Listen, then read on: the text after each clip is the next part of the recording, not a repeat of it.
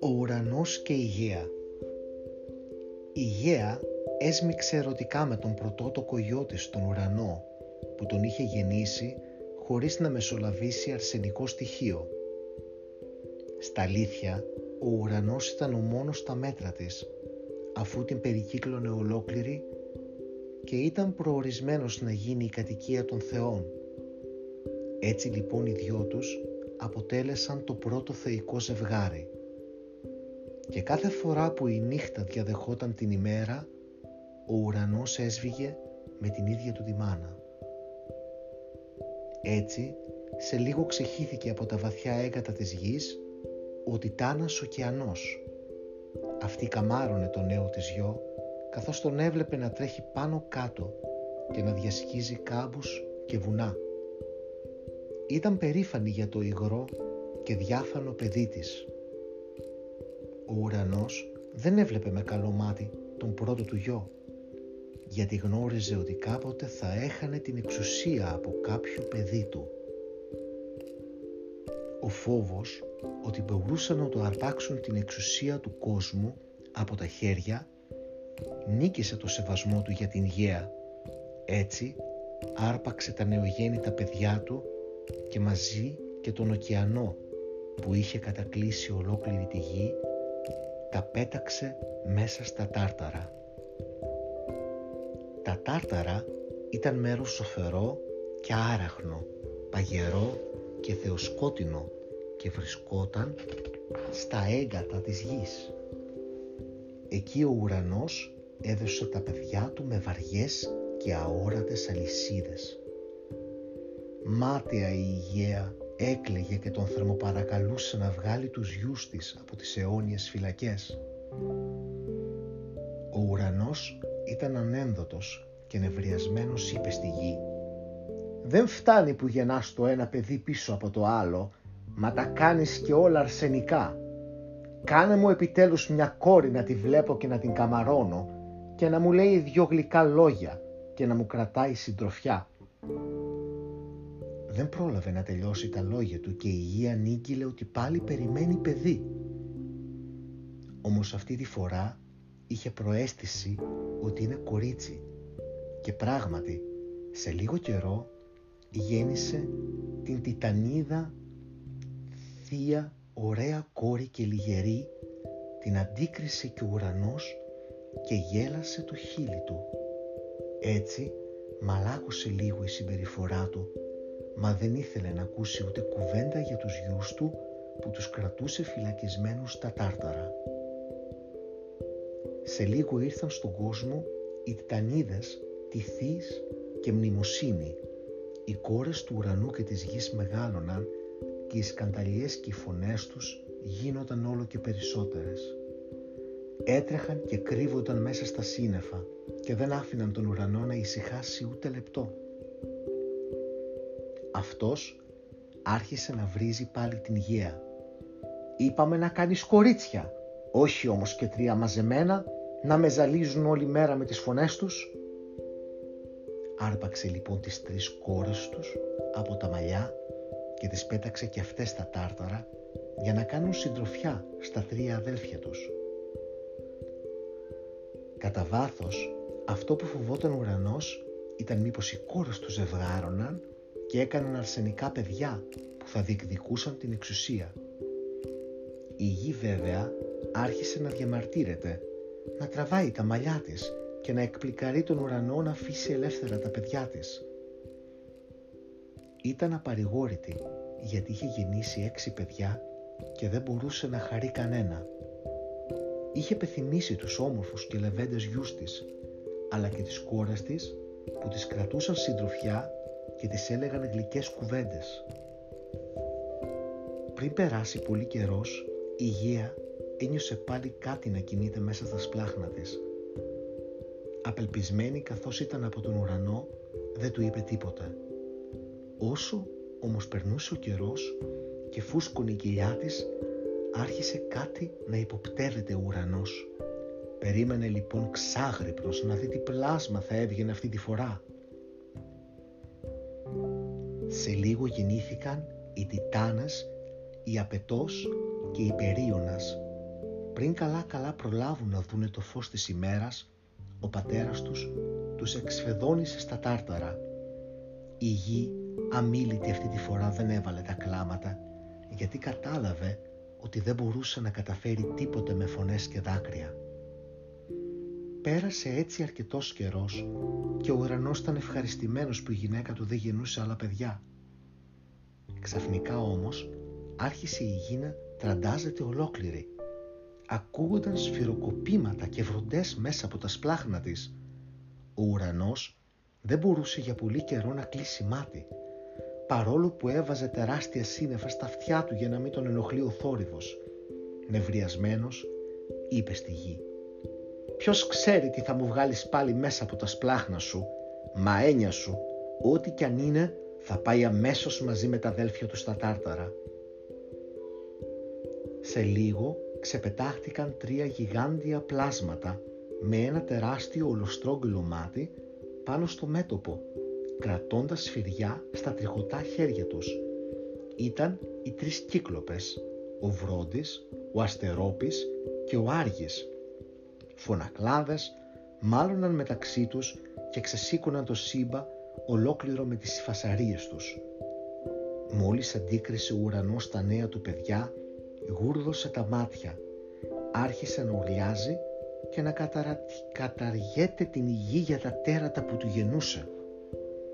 Τους άρπαξε και τους τρεις και τους κλείδωσε μέσα σε ένα κελί, στα σκοτεινά τάρταρα βάζοντας διπλές και τριπλές κλειδαριές για να μην ελευθερωθούν.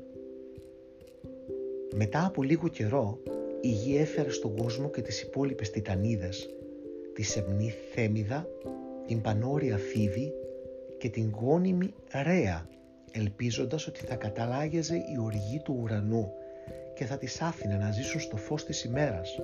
Του κάκου όμως, ο ουρανός μόλις τις αντίκρισε, τις άρπαξε και τις έκλεισε όλες μαζί σε ένα κελί στα τάρταρα. Οι μικρές τιτανίδες έκλεγαν απαρηγόρητες για το κακό που τις βρήκε.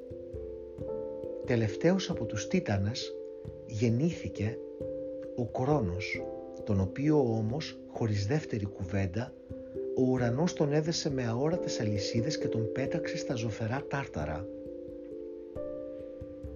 Αλλά και η τελευταία γένα της γης δεν είχε καλύτερη μοίρα.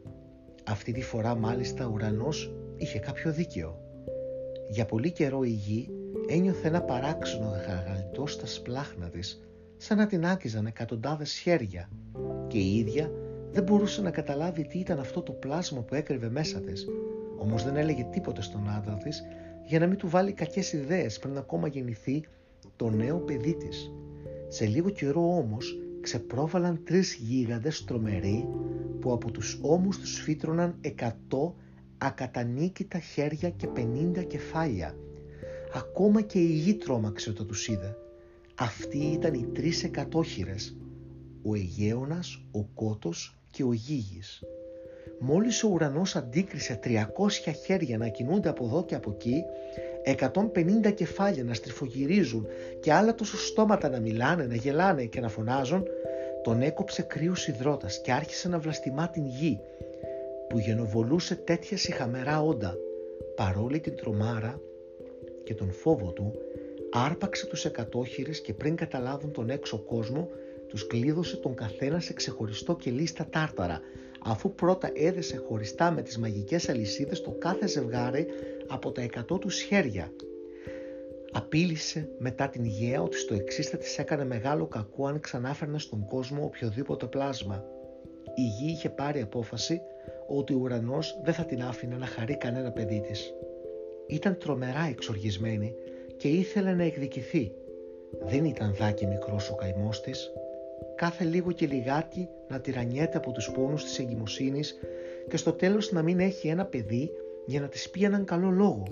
Μια νύχτα λοιπόν έριξε ένα μαγικό βότανο στο κρασί του ουρανού και αυτός έπεσε σε βαθύ ύπνο και άρχισε να ροχαλίζει. Η γη γλίστρησε κρυφά μέσα στα έγκατά της. Εκεί βρήκε λιωμένο σίδερο και ατσάλι και έφτιαξε ένα κοφτερό δρεπάνι. Κατόπιν πήγε στα τάρταρα όπου ήταν φυλακισμένα τα παιδιά της.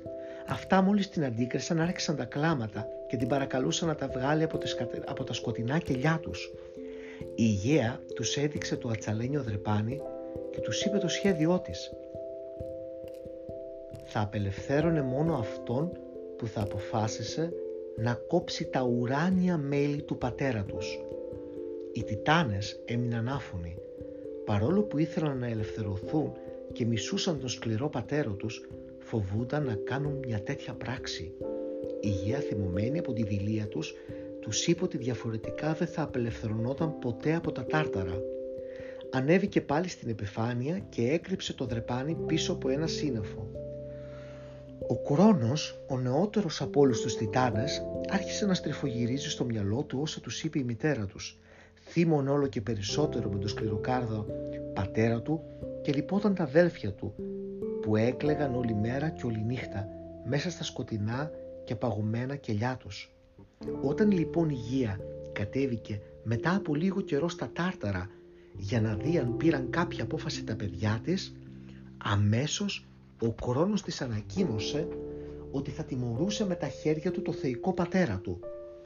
Χαρούμενη η Υγεία έδωσε ένα μαγικό βότανο στον Κρόνο και αμέσως έπεσαν οι αλυσίδες με τις οποίες ήταν δεμένος.